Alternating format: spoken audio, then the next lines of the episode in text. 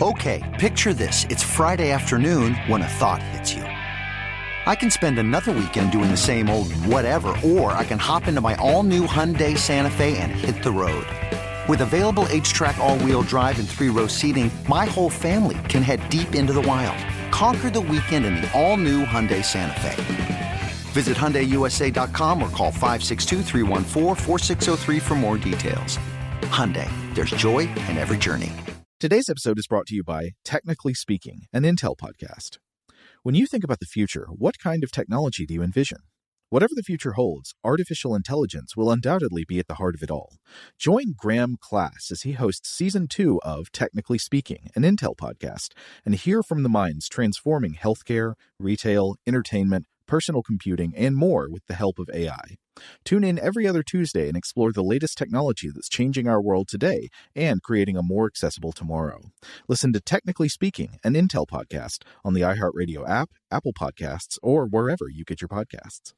What's up? This your boy Lil Duval, and check out my podcast, Conversations with Unc, on the Black Effect Podcast Network. Each and every Tuesday, Conversations with Unc podcast feature casuals and in-depth talk about ebbs and flows of life and the pursuit of happiness. Unlike my work on stage, I tap into a more serious and sensitive side to give life advice and simply offer words of encouragement, yet remind folks to never forget to laugh. Every Tuesday, listen to Conversation with Unc, hosted by Lil Duval on the Black Effect Podcast Network, iHeartRadio app, or wherever you get your podcast. Presented by AT&T. Connecting changes everything. Rev up your thrills this summer at Cedar Point on the all-new Top Thrill 2. Drive the sky on the world's tallest and fastest triple launch vertical speedway. And now, for a limited time, get more Cedar Point fun for less with our limited time bundle for just $49.99. Get admission, parking, and all day drinks for one low price. But you better hurry because this bundle won't last long. Save now at cedarpoint.com. Welcome to Stuff to Blow Your Mind from HowStuffWorks.com.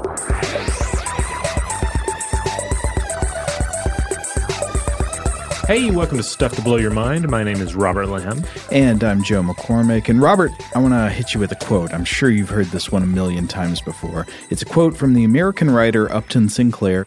Uh, and the quote goes like this He says, It is difficult to get a man to understand something when his salary depends upon his not understanding it. Ha! Well, that's pretty apt.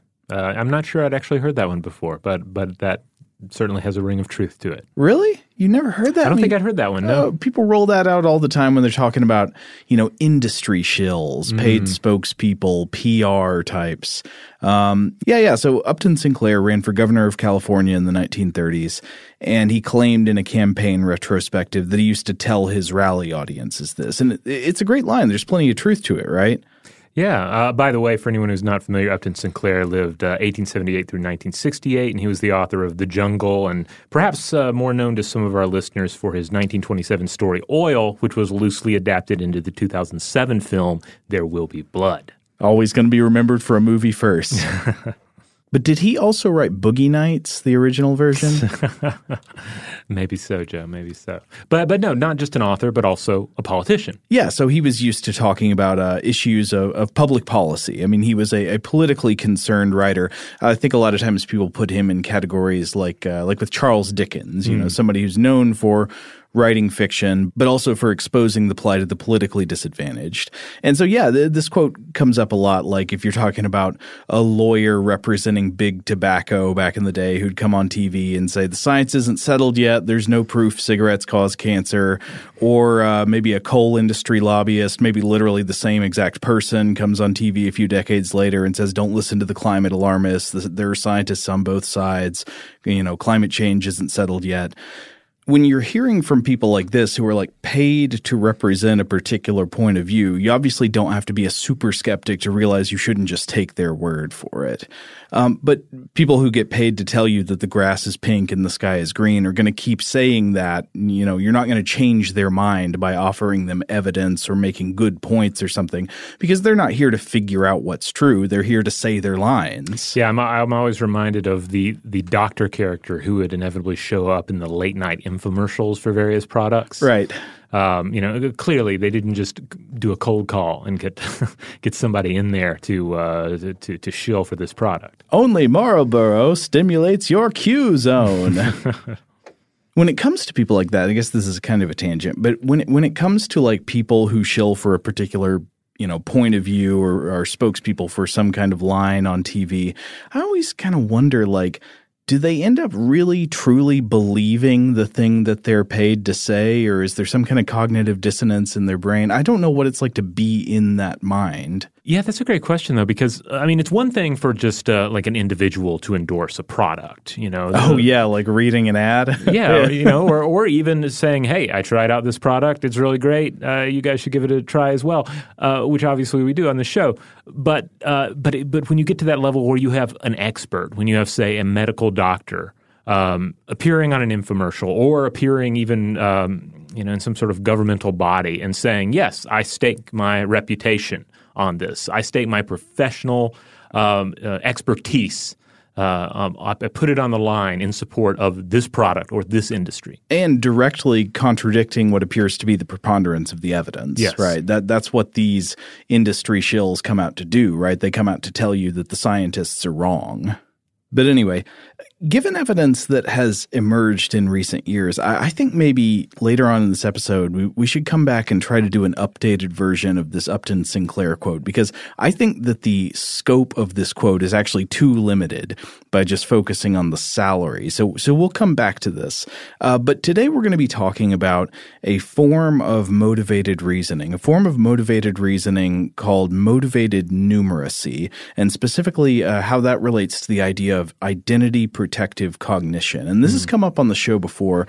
We talked about it in an episode a while back called Science Communication Breakdown. I think that was like a year and a half ago or so. I believe so, yeah. Uh, but it was based on when you had gone to the World Science Festival and seen a talk that included the work of the Yale psychologist Dan Kahan, who is he does a lot of really interesting research about biases and motivated reasoning and the ways in which our brains fail to be rational in one way, sometimes by being uh, sort of subversively rational in another way. Yeah, isn't it interesting how we sometimes uh, seem to outsmart ourselves in these matters?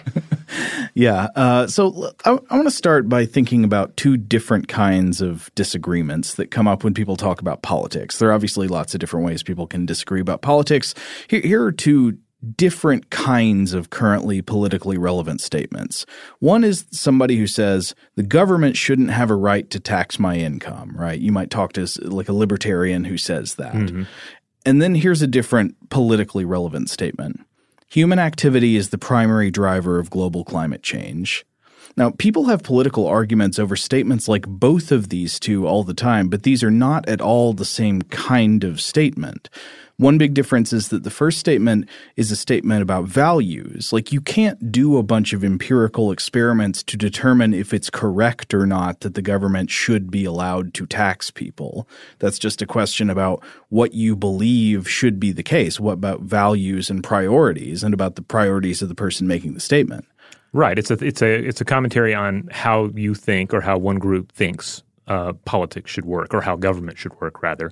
Uh, and we shouldn't be confused by the idea of, of political science. Political science, though uh, uh, a serious field, is a different matter uh, compared to um, the natural sciences. Well, it's certainly true that with questions about like uh, whether or not you should tax income, you can approach that question from the point of optimizing for certain goals. Like if mm. you specify a goal and you compare different methods of achieving that goal, then you can do that. But like absent all of that kind of framework, right. that's just a statement about values. On the other hand, you've got the human activity is the primary driver of global climate change. That statement is not like that. There simply is a fact of the matter. Either human activity is the primary cause of global climate change or it isn't. And you can do empirical experiments to test this hypothesis. And of course, the answer is that yes, we now know that it is the primary driver of global climate change with like a, you know, 90 something percent certainty. It's we really really strongly know this now. Yeah, this is undoubtedly the scientific consensus even though this question is politically controversial, it's not scientifically controversial. And if you doubt this, you actually have the ability to go look up the evidence yourself, especially uh, that's one thing that the internet is great for. You can go read the most recent IPCC report. You can read the thousands of individual studies. You can look at the data and read the climate scientists' own words about how their conclusions are drawn from the data of their experiments. And if you actually do that, I think any reasonable person should be able to conclude of course, human activity is the primary cause of climate change. And yet, that's not what happens, is it? Questions like this remain politically controversial, with people often judging the answer in a way that aligns with their political identity. Now, speaking of politics, I just want to throw in a, a quick fact, Lloyd, here about the, this episode. We were recording this on election day. it will be uh, published after election day. So, oh yeah, so we don't know what the outcome is going to be. Yet. Yeah, so uh, so none of this uh, none of this is a commentary on things that have not yet occurred uh, as of this recording.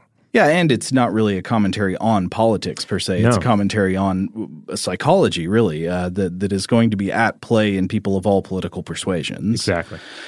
So I think we should turn to look at the uh, the big paper that we're going to be focusing on in this episode. the The lead author was was Dan Kahan, but the other authors include Ellen Peters, Erica Cantrell Dawson, and Paul Slovic, and it's called "Motivated Numeracy and Enlightened Self Government," published in Behavioral Public Policy. Uh, I think first published in 2013, revised in 2017.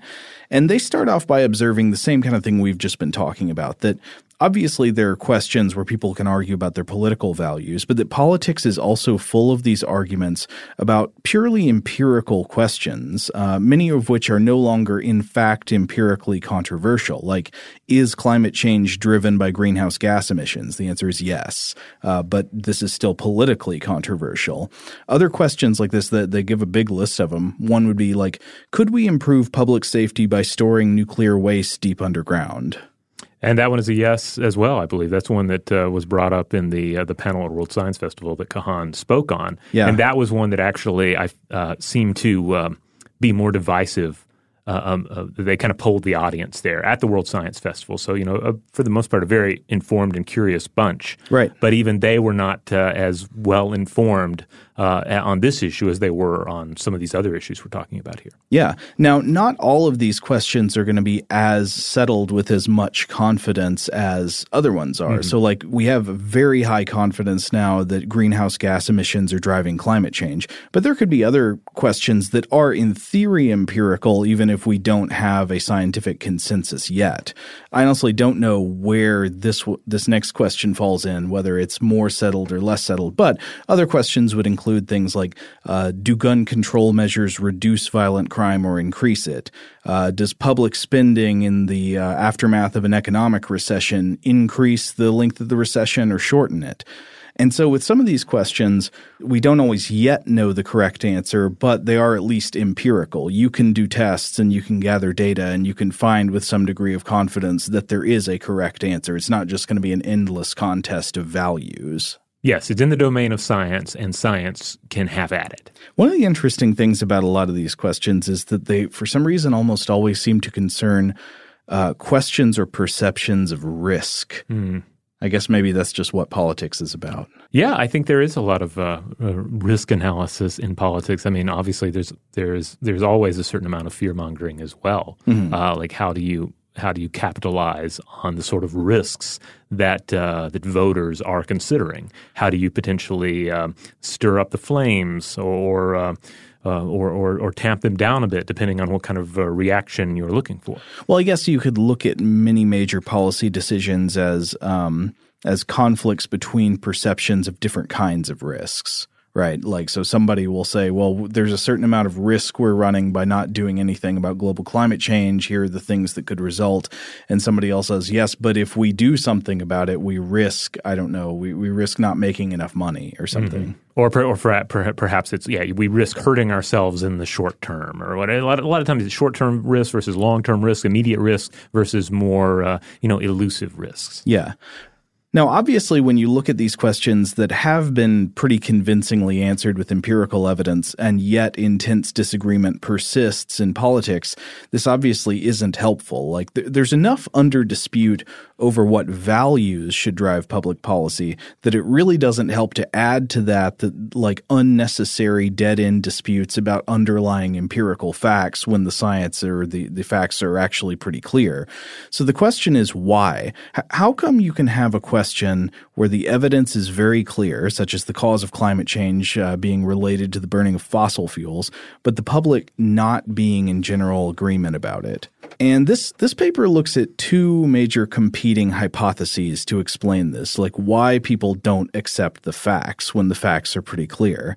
And the first one is the hypothesis they call the science comprehension thesis or the SCT. And basically, it goes like this The public, in general, has a pretty weak understanding of science. We are likely to misunderstand what scientists are telling us. If you put a scientific paper in front of us, we're probably not going to understand it. Thus, we're likely to be misled by people who are trying to deceive us to their own advantage. And I think, unfortunately, or well, I don't want to preempt what we get to in a bit, but I, I guess we could say unfortunately, this hypothesis is pretty common among skeptics and science enthusiasts and even scientists themselves. And I feel myself very drawn to it uh, because if you accept that the problem is um, we're just not scientifically literate enough to understand what's being talked about. In a way, this is actually kind of hopeful, especially if you're an educator or a science communicator, because the problem is simply a lack of knowledge. There's just a deficit that can be made up. And so if you just you know, communi- you give people better scientific education, better communication of the scientific reality.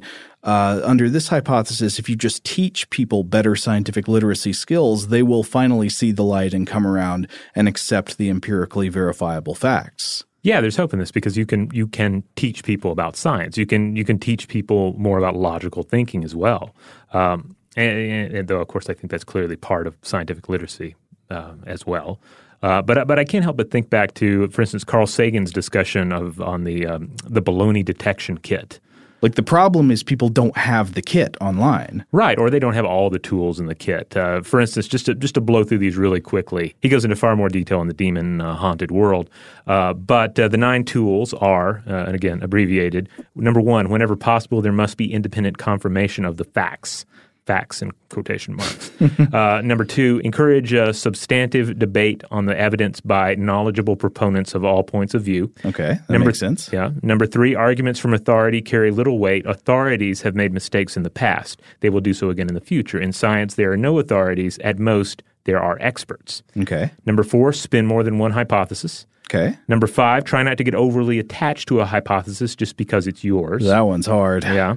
Number six, quantify. If whatever it is you're explaining has some measure, some numerical quantity attached to it, you'll be much better able to discriminate among competing hypotheses. This is why numbers are often useful in science. Yeah. Exactly. Number seven, if there's a chain of argument, every link in the chain must work, including the premise, not just most of them. Hmm.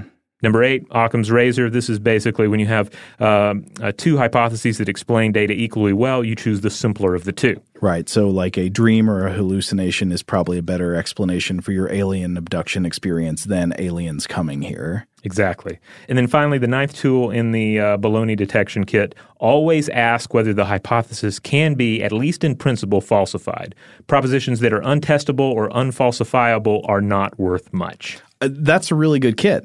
And I think Carl Sagan I don't want to put words in his mouth, but mm-hmm. I do think he he seems to operate from that kind of hopeful scientific comprehension thesis point of view, uh, at least as best I can tell. It seems like he thinks, you know, the problem with the lack of scientific skepticism among the people is just that they need access to better tools like this. And mm-hmm. if we can communicate those tools to them, they can bring them online and then they'll be more protected against the titular baloney. Yeah, I think so.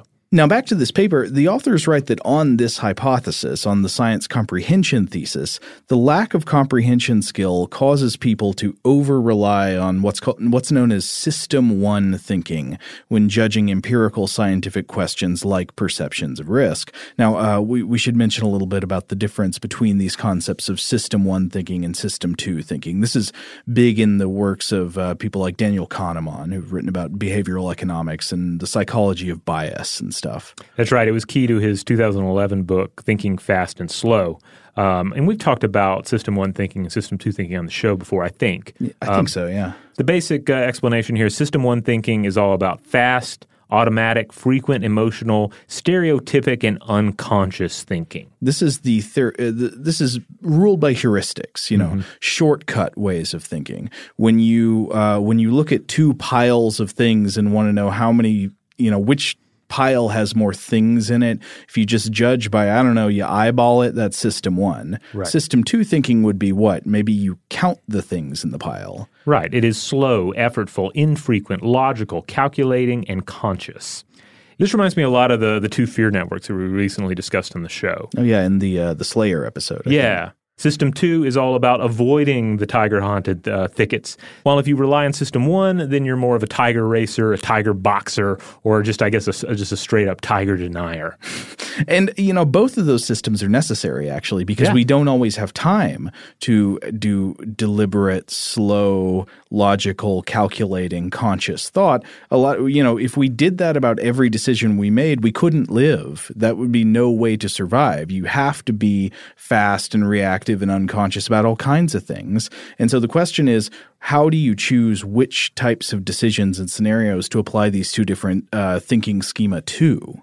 On the science comprehension thesis, I think the idea is that people are uh, relying on system one thinking to answer empirical questions about science that are politically relevant, whereas they should be using their system two thinking to get through the get through the fast, reactive, stereotypic kind of thinking and and come to the correct answer. Fun fact: uh, we used to be owned by a company that called itself System One, uh, named after this uh, this mode of thinking. But that's not the only hypothesis on offer. That's the science comprehension thesis. The other hypothesis, the rival hypothesis, is what if the problem with controversies over empirical questions is not that they're caused by a deficit of knowledge or cognitive skill? Uh, and this other idea, the authors call the identity protective cognition thesis, or the ICT. And they write, quote, Whereas SCT attributes conflicts over decision relevant science to deficits in science comprehension, ICT sees the public's otherwise intact capacity to comprehend decision relevant science as disabled by cultural and political conflict. In other words, it's not that people can't understand the science, it's that they could understand the issue if they were not politically charged, and it is specifically the political charging of the issue that makes it impossible for them to understand what they otherwise might be able to.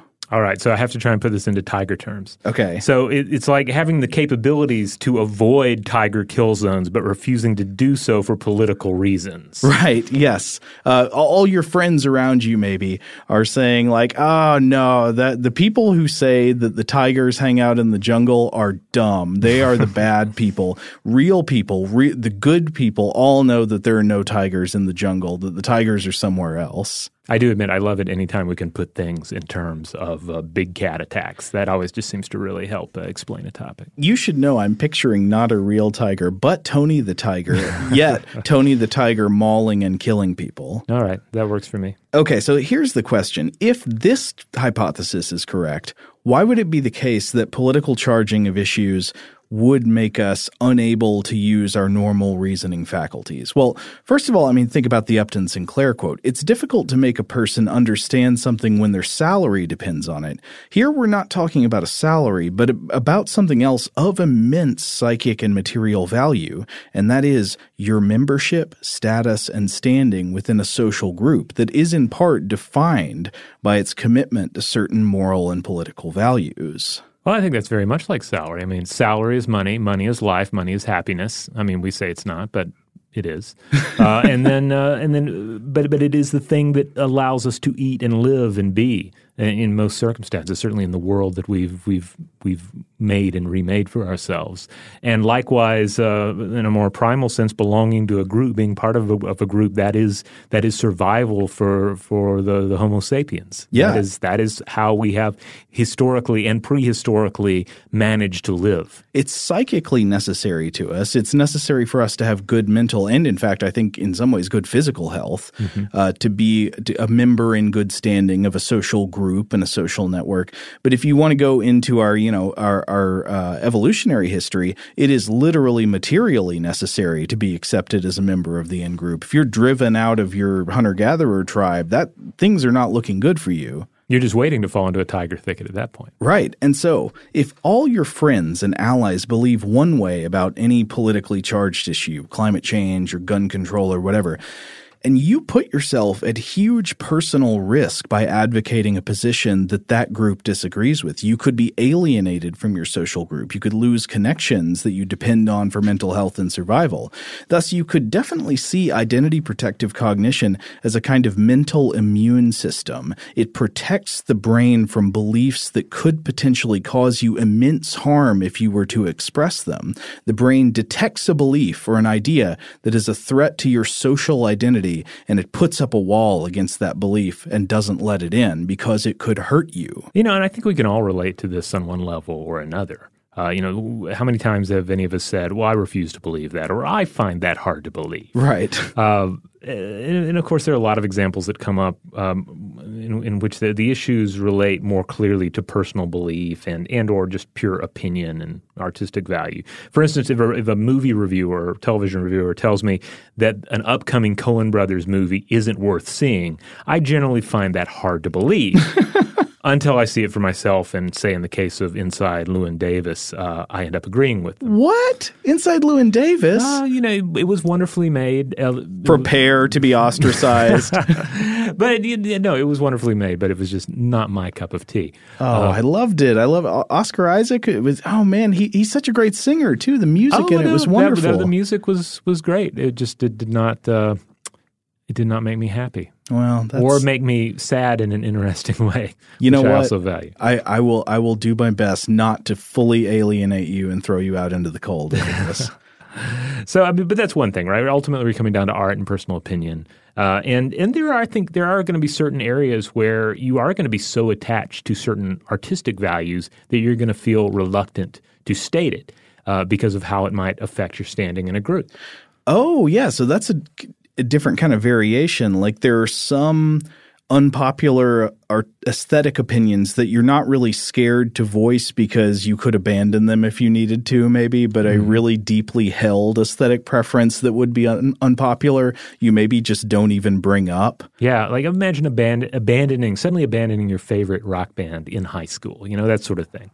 But but clearly you know a, a lot of these other issues uh, are also are going to be different matters. Say matters of hearsay or something that's just not completely provable one way or another. Uh, say some bit of dirt on a political candidate that can neither be confirmed nor denied. Uh, but then we have to come back to those empirical questions, the ones where science can and does weigh in on the matter. Yes, and fortunately, as the authors point out, not that many empirical questions are really likely to trigger identity protective cognition.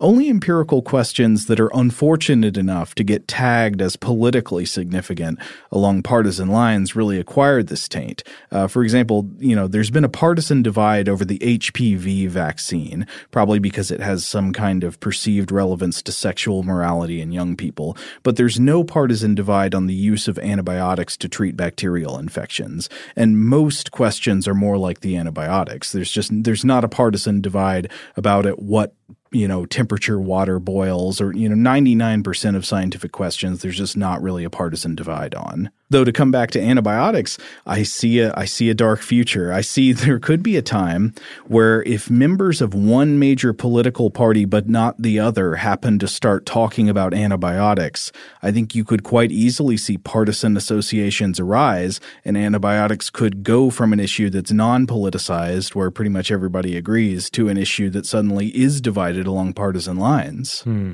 No, that that seems sadly like the kind of thing we would do. But to come back on the other side, okay, wait a minute. Don't people also have an incentive to have correct beliefs? obviously, right? I mean, right? Yeah, I mean, we it it definitely pays off to have a working, realistic model of how the world works that you live in but it pays off in some ways that are much more personally, immediately relevant than others, uh, depending on the issue. Think about it. In policy relevant empirical questions like the impact of carbon emissions or the impact of gun control policies, the consequence of one individual person being wrong is vanishingly small. But for that one person, the consequence of being alienated from their identity group is potentially massive. So, on one decision, you potentially cast one vote out of millions for a poorly reasoned public policy. And on the other decision, you could alienate or weaken your most important friendships, your work relationships, and even your sense of self. Um, and so the author's write, quote, persistent conflict over risks and other policy relevant facts reflects a tragedy of the science communications commons, a misalignment between the individual interests that culturally diverse citizens have in forming beliefs that connect them to others who share their distinctive understanding of the best life and the collective interests that members of all such groups share in the enactment of public policies that enable them to pursue their ends free from threats to their health and prosperity.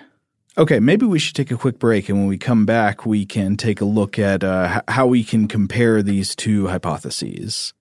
Shout out to Astepro for sponsoring this episode and providing us with free samples. Rob, as the uh, the local host with allergies here, they sent you some of their nasal spray to treat your allergies. What was your experience like? Yeah, that's right. I always wrestle with the pollen a bit when it rolls in during the spring. So they sent me the little uh, nasal spray. I tried out the product, and yeah, it sure did help me get on top of my symptoms for the day.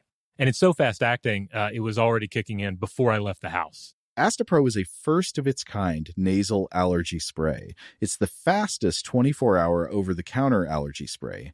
It starts working in 30 minutes, while other allergy sprays take hours. Astepro is the first and only 24 hour steroid free allergy spray. Astepro delivers full prescription strength indoor and outdoor allergy relief from nasal congestion, runny and itchy nose, and sneezing. Get fast acting nasal allergy symptom relief with Astepro. Go to asteproallergy.com for a discount so you can get Astepro and go today. A S T E P R O allergy.com. Astepro and go. Use directed for relief of nasal congestion, runny nose, sneezing, and itchy nose due to allergies. Today's episode is brought to you by eBay. eBay Motors is here for the ride. Remember when you first saw the potential? And then, through some elbow grease, fresh installs, and a whole lot of love, you transformed a 100,000 miles and a body full of rust into a drive that's all your own. Look to your left, look to your right. It's official. No one's got a ride like this. There's nothing else that sounds like, feels like, or looks like the set of wheels in your garage. With over 122 million parts, you can make sure your number one ride or die stays running smoothly so there's no limit to how far you can take it.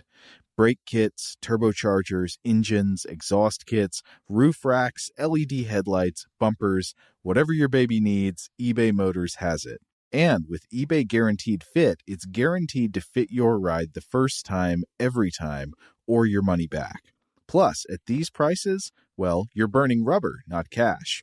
Keep your ride or die alive at ebaymotors.com. Eligible items only, exclusions apply. Today's episode is brought to you by Visible. If you haven't heard of Visible, now you have. They're the wireless carrier that's making wireless visible. It's in the name. Get a one line plan with unlimited 5G data powered by Verizon, just $25 a month, every month, taxes and fees included.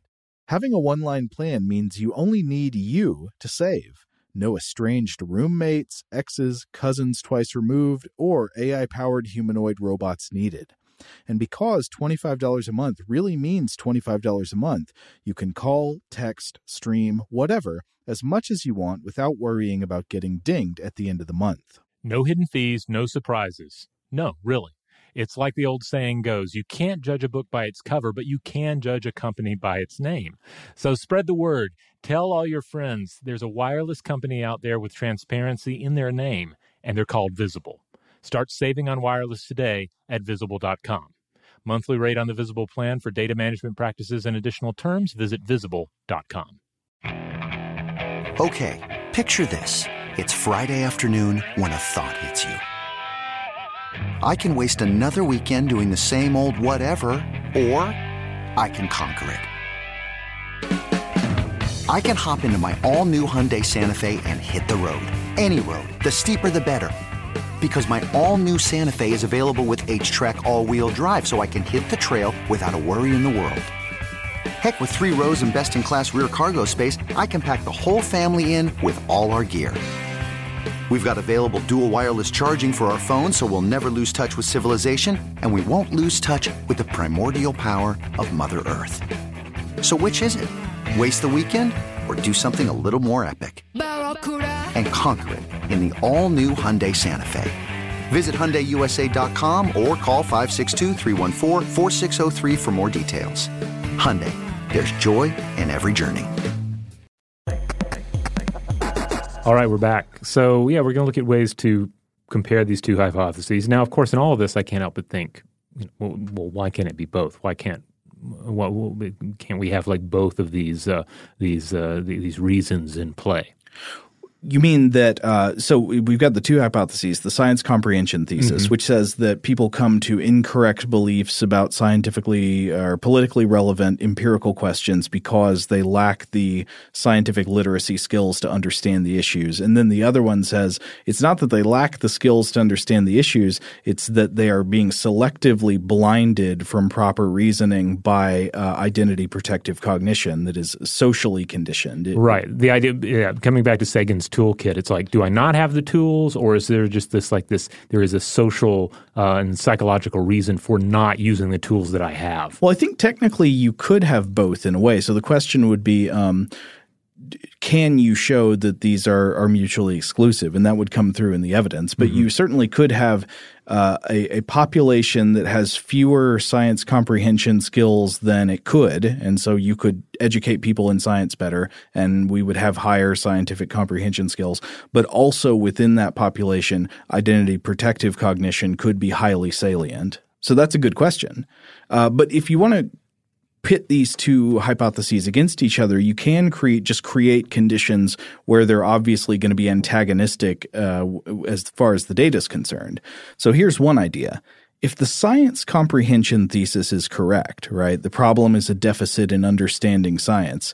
People who are better at drawing correct conclusions from scientific data will be better at it whether or not the data concerns politically relevant issues, right?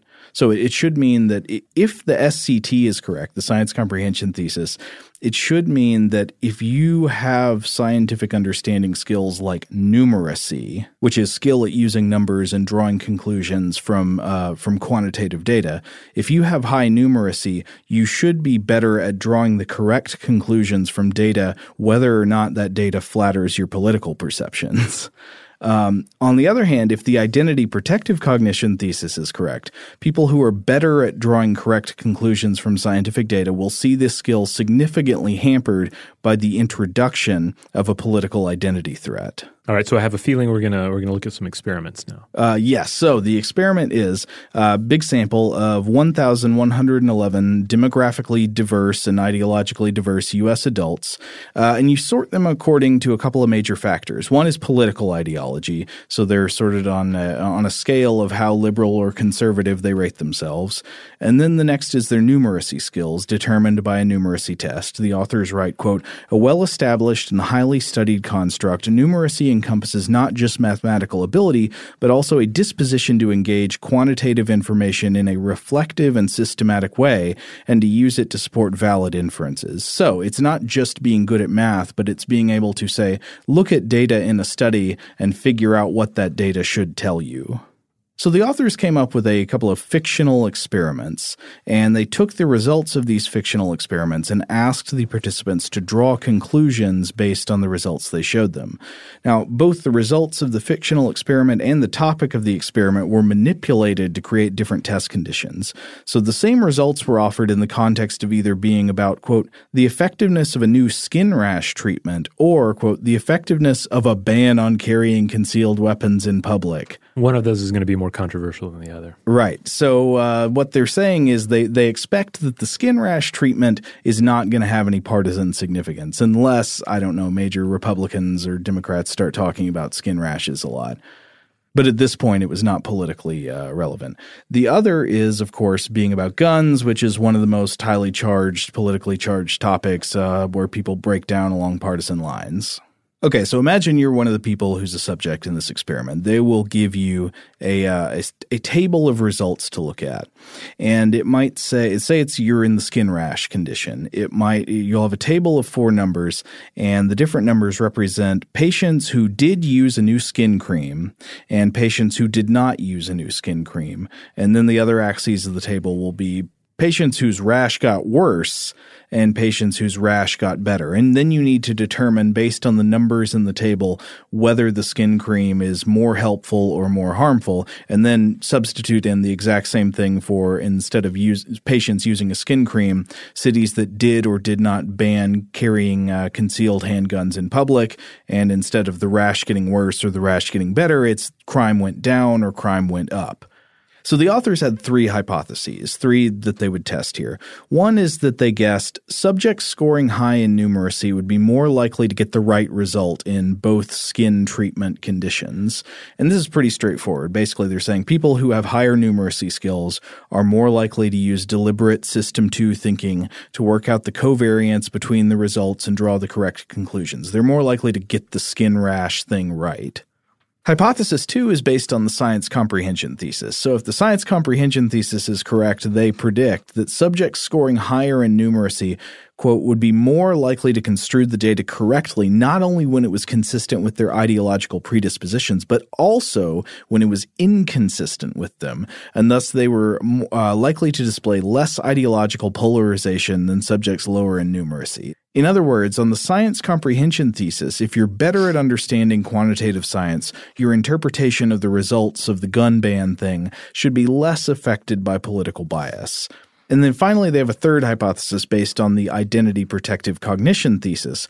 Quote, ideological polarization in the gun ban conditions should be most extreme among those highest in numeracy.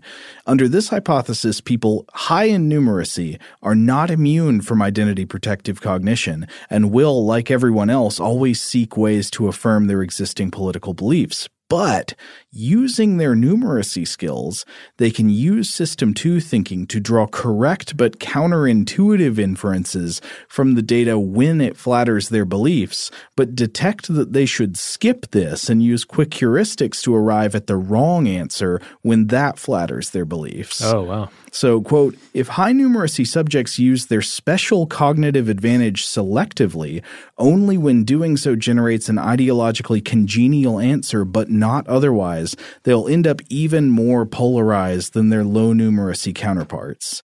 And so here we get to the results.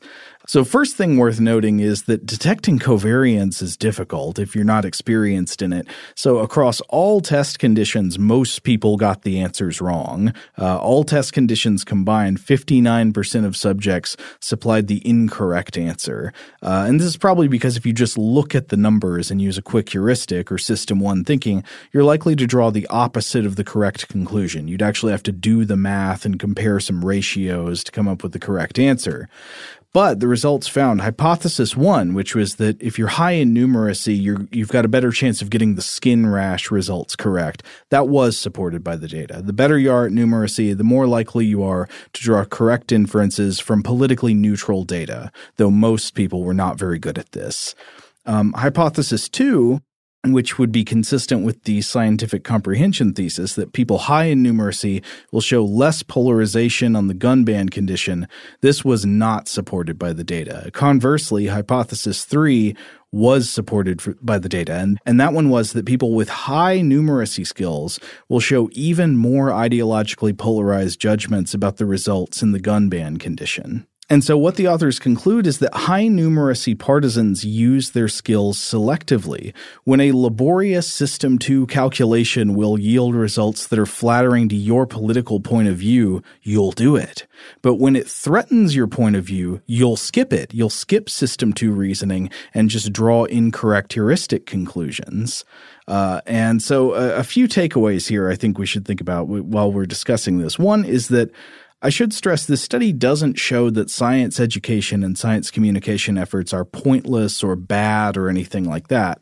Science comprehension skills, including numeracy, are crucial for answering all kinds of questions accurately when a System 1 heuristic model would cause you to come to the wrong conclusion. So it's kind of the baseline, right? You've got to have scientific comprehension skills, but if these results are valid, what they do show is that science comprehension skills are not necessarily a protection against getting politically charged science questions wrong, because the brain uses its science comprehension skills selectively. It's more likely to bring out the big guns if they will help it protect its identity, and it's more likely to surrender to heuristic thinking if that's what protects your identity. Another way of putting it, political identity can make you selectively bad at math even if you're normally good at math. And so in, in, this, we this is where we get into some of these areas where we see, say, uh, you know, an individual um, that uh, that has a scientific background or PhD or what have you, uh, that you see showing up on the side of, say, climate change deniers, or or even something more um, um ridiculous, like a like a like a flat Earth uh, belief system. Yeah, I almost never see it with flat Earth beliefs, but you do see it with climate change. Oh yes, you, most definitely. What you notice with climate change is that, like, um, Sometimes people will come up with lists of scientists who don't agree with the consensus on climate change, and usually almost none of them work in fields relevant to climate change. Mm-hmm. Uh, you know, they're not like climate scientists. I'm not saying there are no climate scientists that disagree, but there are almost none. Right. Um, they tend to be somebody like one example that often comes up, and uh, I honestly can't remember to what extent his disagreement is with it. But say Freeman Dyson is an individual of note who has, at least at times, cast some doubt uh, in the area. But as brilliant as, as Freeman Dyson is and was, mm-hmm. he's not a climate scientist. Right. It's, it tends to be people commenting outside their area of expertise. And yet they still have the aura of credibility because it's like, well, these are smart people. They're scientists, right? Mm-hmm. Uh, so, you know, you'll see a list of scientists who don't accept the, the consensus on climate change, and they might be like petroleum engineers and stuff like that, right. you know? So it's like, not like petroleum engineers aren't smart. I mean, the, I'm sure all, all these people are very smart people, but it's just that having scientific comprehension skills does not protect you against arriving at malinformed bad conclusions that support your identity. Now, of course, one of the, the tools in Sagan's toolkit had to do with replication. Yes. Uh, so that's always a big question. And in fact, I, I, found one thing that I wanted to explore real quickly. If you follow psychology research and you saw something about motivated numeracy failing replication in a recent study, uh, I think that's probably a reference to a conference paper draft presented in 2017 that claimed as part of its findings to fail to replicate the motivated numeracy effect. And then Dan Kahan and Ellen Peters, two of the original authors of the first paper we were talking about, in a 2017 response, defended their paper, as best as I can tell, quite successfully, by pointing out that the study that failed to replicate the motivated reasoning effect, uh, number one, had a very small sample size, N of 55, and was ideologically homogenous. It was basically 95% liberal. Okay. And in a paper called Rumors of the Non Replication of the Motivated Numeracy Effect Are Greatly Exaggerated, uh, Kahan and Peters, they uh, so they they argue against this supposed failed replication, and they also present the ro- results of their own replication attempt with a uh, with a sample size of fifteen hundred ninety six, in which they did successfully replicate the findings of the original very closely. And so, uh, as far as I can tell, motivated numeracy through identity through identity protective cognition is still pretty solid. It, it looks solid to me, and also as far as I can tell, that's not just me defending a cherished belief that's important to my identity through motivated judgment. Because in fact, I find I strongly dislike the idea of identity protective cognition. Uh, I, I think I would much rather live in the world of so many of our anthropogenic climate change accepting peers, and where you know it's the world where if you could just just educate people enough with better science literacy skills, these dead end public disputes over pretty solid empirical science could be resolved. Well, it means you could essentially win an argument over these issues by presenting facts, presenting data. And that's how a lot of these, you know, like sciency people want it to be like that, right? Sciency people want to say, "Well, I can I'll just bring more evidence. You know, I'll show up with even more references next time and that'll get them." But I'm afraid the evidence seems to be coming in that it doesn't necessarily work that way. And maybe, and you know, we shouldn't be all or nothing in the way we talk about things. Different different types of appeals will work with different people, but on average, that does not appear to be how people work. All right. Well, on that note, we're going to take a break, and when we come back, uh, we're going to expand on the the uh, concept a little bit and talk about what can possibly be done, and talk about Scott Steiner. Oh yes. Today's episode is brought to you by eBay eBay Motors is here for the ride. Remember when you first saw the potential? And then, through some elbow grease, fresh installs, and a whole lot of love, you transformed a 100,000 miles and a body full of rust into a drive that's all your own. Look to your left, look to your right. It's official. No one's got a ride like this. There's nothing else that sounds like, feels like, or looks like the set of wheels in your garage. With over 122 million parts, you can make sure your number one ride or die stays running smoothly so there's no limit to how far you can take it. Brake kits, turbochargers, engines, exhaust kits, roof racks, LED headlights, bumpers, whatever your baby needs, eBay Motors has it. And with eBay Guaranteed Fit, it's guaranteed to fit your ride the first time, every time, or your money back. Plus, at these prices, well, you're burning rubber, not cash. Keep your ride or die alive at ebaymotors.com. Eligible items only, exclusions apply. Today's episode is brought to you by Visible. If you haven't heard of Visible, now you have. They're the wireless carrier that's making wireless visible. It's in the name. Get a one line plan with unlimited 5G data powered by Verizon, just $25 a month, every month, taxes and fees included. Having a one line plan means you only need you to save. No estranged roommates, exes, cousins twice removed, or AI powered humanoid robots needed. And because $25 a month really means $25 a month, you can call, text, stream, whatever, as much as you want without worrying about getting dinged at the end of the month. No hidden fees, no surprises. No, really. It's like the old saying goes you can't judge a book by its cover, but you can judge a company by its name. So spread the word. Tell all your friends there's a wireless company out there with transparency in their name, and they're called Visible. Start saving on wireless today at visible.com. Monthly rate on the Visible plan for data management practices and additional terms, visit visible.com. Okay, picture this. It's Friday afternoon when a thought hits you. I can waste another weekend doing the same old whatever, or I can conquer it. I can hop into my all new Hyundai Santa Fe and hit the road. Any road. The steeper, the better. Because my all new Santa Fe is available with HTRAC, all wheel drive, so I can hit the trail without a worry in the world. Heck, with three rows and best in class rear cargo space, I can pack the whole family in with all our gear. We've got available dual wireless charging for our phones, so we'll never lose touch with civilization, and we won't lose touch with the primordial power of Mother Earth. So which is it? Waste the weekend or do something a little more epic? And conquer it in the all-new Hyundai Santa Fe. Visit HyundaiUSA.com or call 562 for more details. Hyundai, there's joy in every journey. Rev up your thrills this summer at Cedar Point on the all new Top Thrill 2. Drive the sky on the world's tallest and fastest triple launch vertical speedway. And now, for a limited time, get more Cedar Point fun for less with our limited time bundle for just $49.99. Get admission, parking, and all day drinks for one low price. But you better hurry because this bundle won't last long. Save now at cedarpoint.com. All right, we're back. Uh, so, Joe, were you familiar with uh, Scott Steiner before I uh, mentioned him to you? I, I, was not tremendously familiar, mm-hmm. but you sent me the best video I've seen all week. yeah, so this uh, this was a video, and this is readily available um, online because it it, it kind of went viral and became its own meme.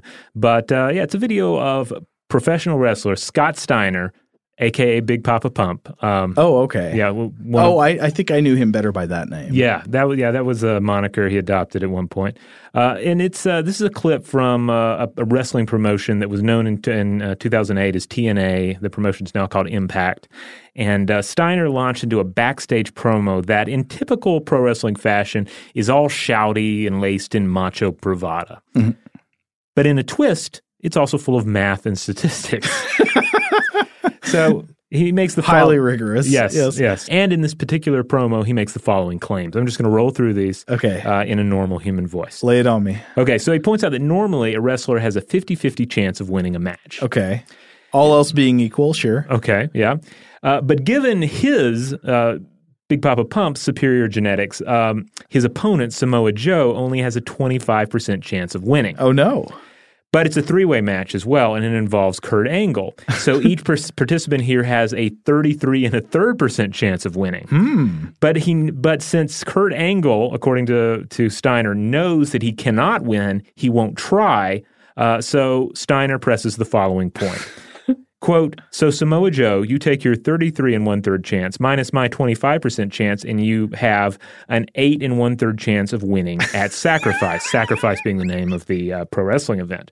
But when you take my 75% chance of winning, if we were to go one on one and then add 66 and two thirds percents, I got 141 and two thirds chance of winning at sacrifice. Uh Uh-huh. See, Samoa Joe, the numbers don't lie, and they spell disaster for you at sacrifice. Did So- you watch Sacrifice? Were you there? I did not. I was not uh, there. I did uh, watch some clips from it. Looks like it was a you know pretty uh, hard hitting match. Uh, interestingly enough, um, Samoa Joe won. Oh man. However, Kurt Angle was injured and had to be replaced by another wrestler, so one assumes that that would have changed the equation somewhat. Anyway. Wow. Despite having a negative 41% chance of winning, he, he won. So, um, yeah, this is, but but as Steiner says, the numbers don't lie, uh, or do they? Is is this uh, admittedly ridiculous example? Is this is this Scott Steiner falling prey to a lack of understanding regarding uh, numeracy, or is it motivated numeracy? Is he just so highly motivated by his dislike of Samoa Joe and his belief in his own superior genetics that he just so uh, you know readily mishandles them? Uh, it might be a better example of a mathematical incarnation of the Dunning Kruger effect. I'm Oh, not sure, but uh, This is where you believe that you have more fluency in a particular um, uh, area than you actually do. Yes, be, uh, the we we sh- we should get into it one time the Dunning Kruger effect because there's a I know there is a more nuanced understanding of it than you usually see when it's deployed in the media and stuff. Mm-hmm. But the basic idea is that uh, with the Dunning Kruger effect, if you are not very good within a skill set or within a knowledge domain, you also lack the metacognitive capacities to understand what would make somebody good at it. Thus, you fail to grasp your own shortcomings. And thus, people who are very low skilled or very low knowledge in a certain domain tend to vastly overestimate their skills or their knowledge because they can't know they can't know what they don't know. All right. Well, I realize that this example was was maybe more uh, entertaining than helpful. Still, my only opportunity to really uh, work Scott Steiner into an episode. Come on, we've been plowing through a psychology paper. We got to have a little wrestling to lighten the load. All right. Well, well, now that we've lightened the, the load, let's let's come back to like the big remaining question: if uh, if motivated numeracy uh, is the the key thing that's happening here, if this is the the enemy, the threat, then how do we deal with it? Yeah, like what what can be done. And so one thing I would take away from this research is that good science education and science communication are necessary but not sufficient. Necessary but not sufficient to produce a correctly informed citizenry. You can't have people making good judgments without understanding the facts, but the better they understand the facts, the more they'll use their understanding to support their identity derived point of view. So Kahan and others propose that the way to beat motivated reasoning is not necessarily to improve the reasoning, but to remove the motivation. To remove the motivation. I like that. That reminds me so much of uh, Krishna's words to Arjuna in the, the Hindu epic, uh, the Bhagavad Gita. Uh, Oh yeah? yeah, yeah. If if, uh, if I may, I'd like to read. Uh, you know, because having come from the quoting Scott Steiner, I obviously want to move on Right. to. To other here. high literature. Yes. Uh, so uh, this these are the words of uh, of Krishna. that man alone is wise who keeps the mastery of himself. If one ponders on objects of the sense, there springs attraction. From attraction grows desire. Desire flames to fierce passion. Passion breeds recklessness.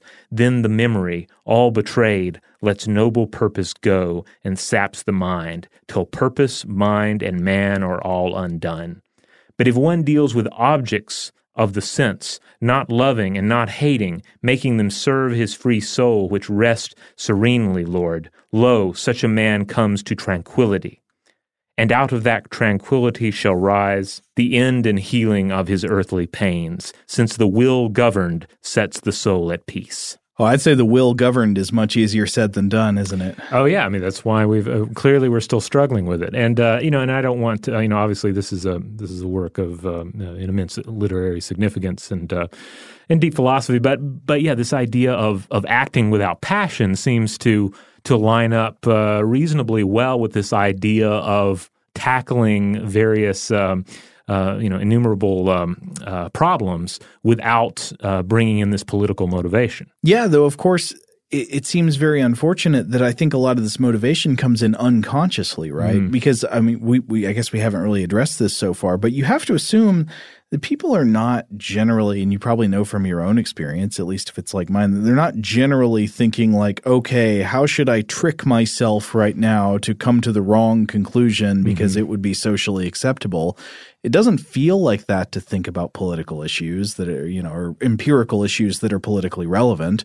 Um, it just feels like, well, I'm just trying to figure out what's right. But obviously, I must be doing this at least sometimes. Yeah, we're just kind of, we're, we're often just, we're swimming through life. We're not necessarily thinking about the individual strokes. Yeah. You know, it, it all kind of comes together and we end up making these mistakes in cognition. And to reemphasize what the authors of that original paper were talking about, uh, I mean, in a way, this is rational. It's rational in a perverse way, not in a good way that ultimately creates the most benefit, but in a kind of short term perversity, it is rational. Like you will sometimes hear people talking about uh, or lamenting in politics how others just won't do what's rational. But given a certain interpretation of rational self interest, this irrational relationship with empirical questions makes perfect sense.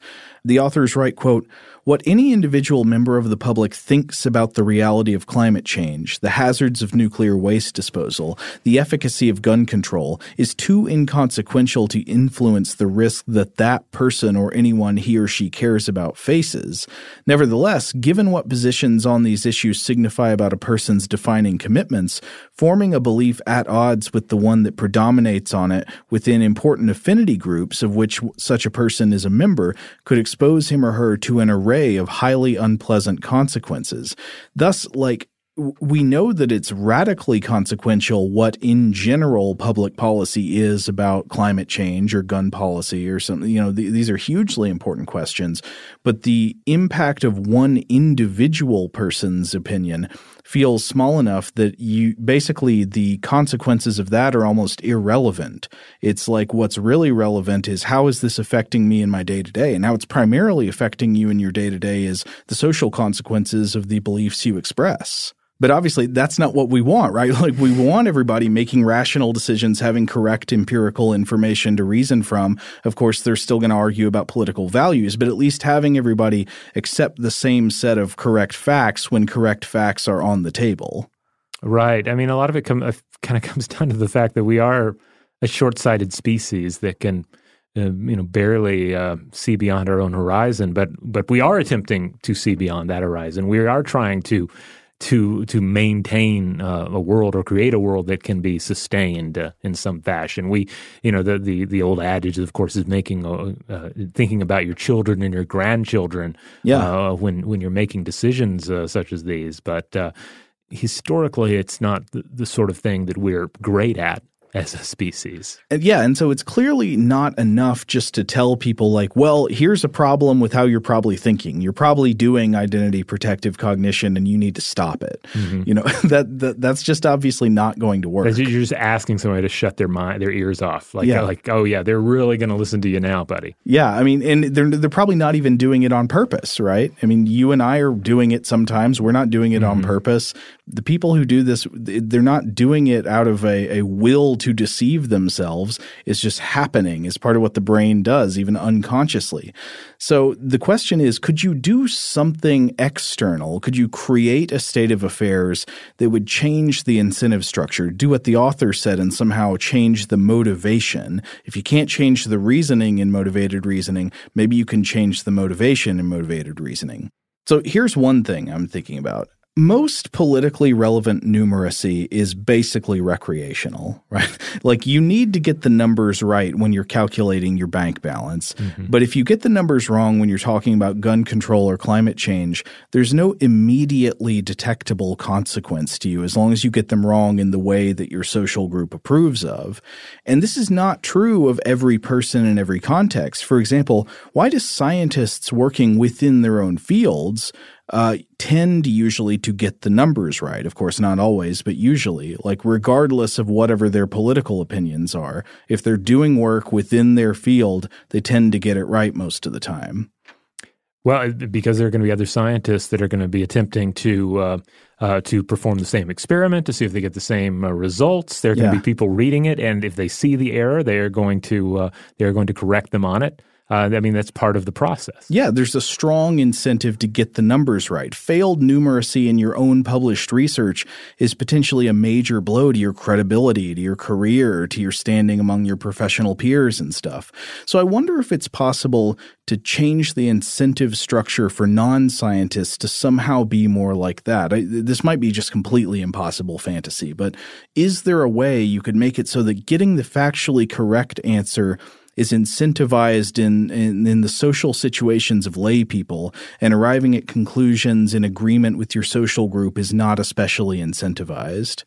That maybe is that just a totally unrealistic hope? Can human nature change that much? I it does sound kind of daunting. Like you, like what kind of structure or system would um, enforce that? And then how does it you know, how do you roll it out successfully? I'm some i'm sure some uh, tech billionaire has some kind of nightmarish idea for an app that would do that but in fact would just destroy everything and make yeah, it all worse. There are all sorts of sort of black mirror-esque um, solutions that come to mind but they all have like a black mirror-esque twist where you can re- see how it would screw things up uh-huh. or where people would essentially rebel against it and say like you know what? I don't i don't really want uh, Facebook or Twitter or what have you coming along and calling me on things that I've said that were incorrect in the past. Maybe I'll just wipe my account instead right. of suffering that embarrassment. Yeah.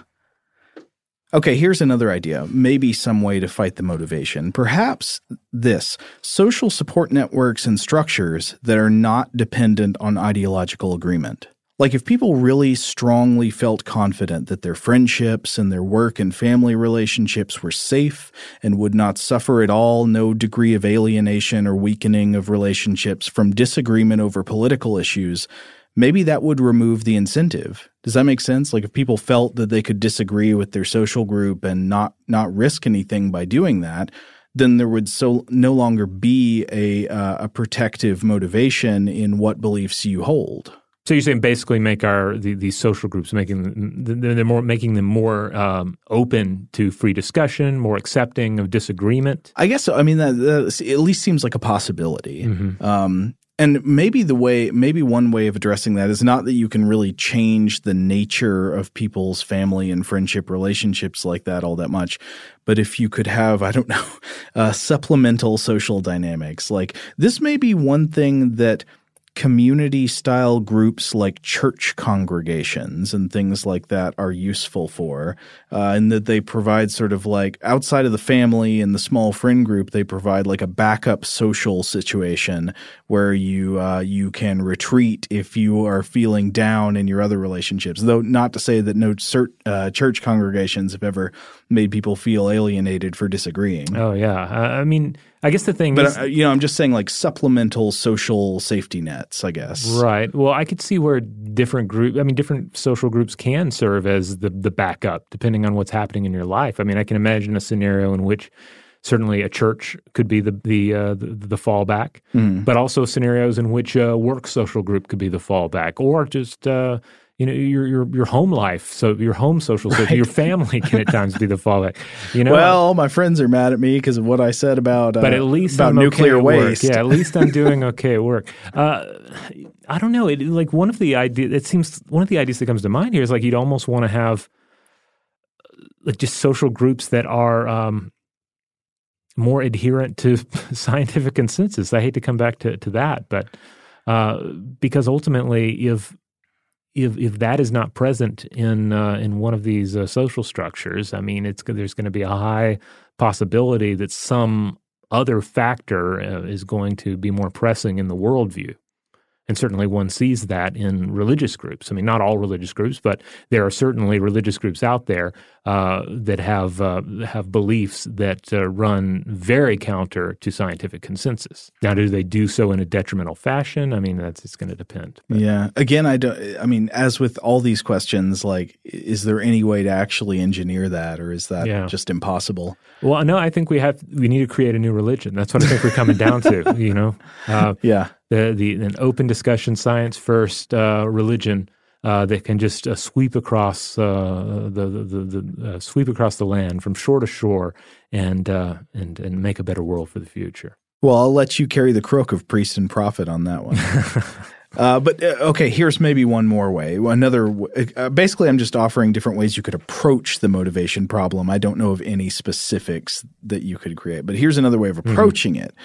What if there is a way to shield facts from acquiring in the first place what Kahan and, and co authors call, quote, antagonistic cultural meanings? In other words, if you can't fix public understanding by making people better at science comprehension, and you can't program people not to be incentivized first and foremost by a sense of partisan social belonging, maybe the best way to protect facts is to find a way to never let them become politically charged in the first place. Oh yes. Uh, if there's a if somebody could figure out a way to do that, or at least lessen the probability that would happen, that also seems like a very useful thing, a, a good way to fight this problem. But it may also be impossible because there's again political incentive for people to politicize certain issues. Yeah, I believe Kahan, Kahan has definitely talked about this before. Uh, I believe he touched on the idea of of not necessarily like outright preventing, but like uh, identifying when it is beginning to take place, uh-huh. and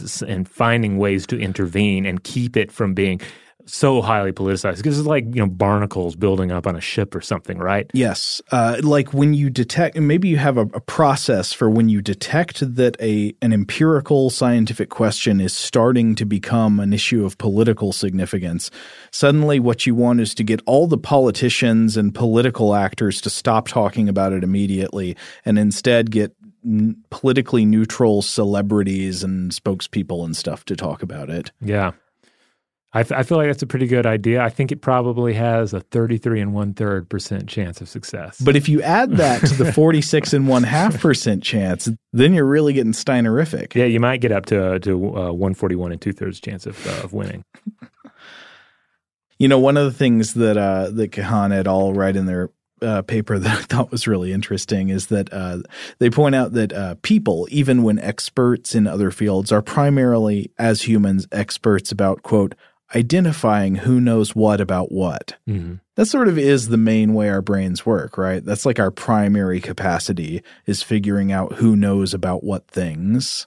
Right. Yeah. I mean, to come back to Sagan's uh, point of view, you know, it's, it's it, it, should be certainly less about trying to figure out who's the authority and just looking at who is at best an expert in a given field and being able to sort of weigh what they're saying and why they're saying it. But oftentimes we use this capacity of looking at who knows what about what, not to figure out who has the real, uh, who's got the best expertise to offer. But it's who, but who, with the best expertise is saying what I want to hear said. Exactly. Yeah. Yes. Who is saying what I want to hear said or what my social group believes in the best way, mm. so I can say it the same way anyway, you geniuses out there who uh, who can think of more specific and per- possibly effective ways to undercut the motivation part of motivated reasoning and uh, in, um, politically relevant empirical questions. W- let us know what are those ideas you have.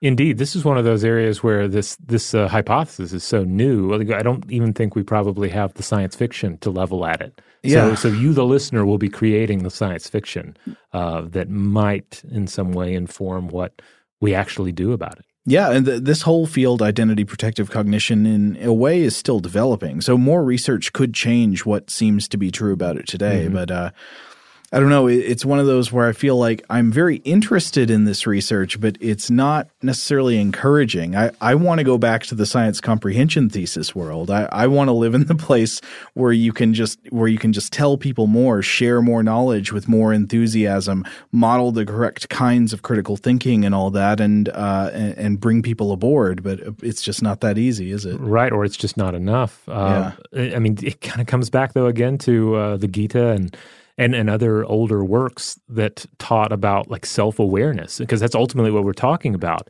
is new ways to become aware of how our brains are working and how in some cases we our brains our minds are, are tricking ourselves into um, into clinging to beliefs that simply don't hold up. Yeah oh, and one of the things, of course, we've always got to mention, we mention this in pretty much anytime we talk about bias or something. You're sitting out there thinking right now, yeah, this is what other people do.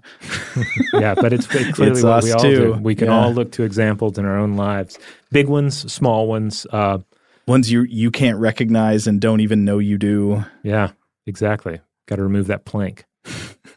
All right. Well, on that note, we're going to go ahead and close out this episode. Uh, as always, head on over to stufftoblowyourmind.com because that is our mothership. That is where you'll find all the podcast episodes. You'll find links out to our various social media accounts. There's also a tab at the top of the page uh, where you can go to our store and get all sorts of uh, cool merchandise. Uh, some of it show specific, like uh, the Great Basilisk or the uh, the Cambrian Life shirt. Uh, other other stuff is just uh, you know uh, has to do with our logo. But it's a great way to support our show if you want to spend a few bucks and get something cool to stick on your laptop or your shirt.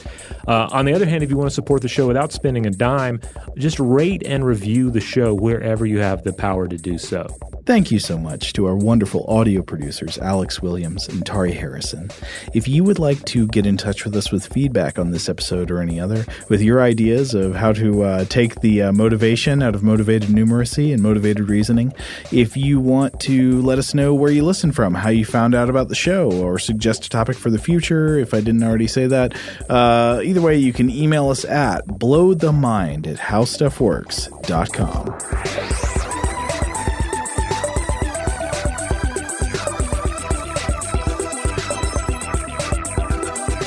For more on this and thousands of other topics, visit howstuffworks.com.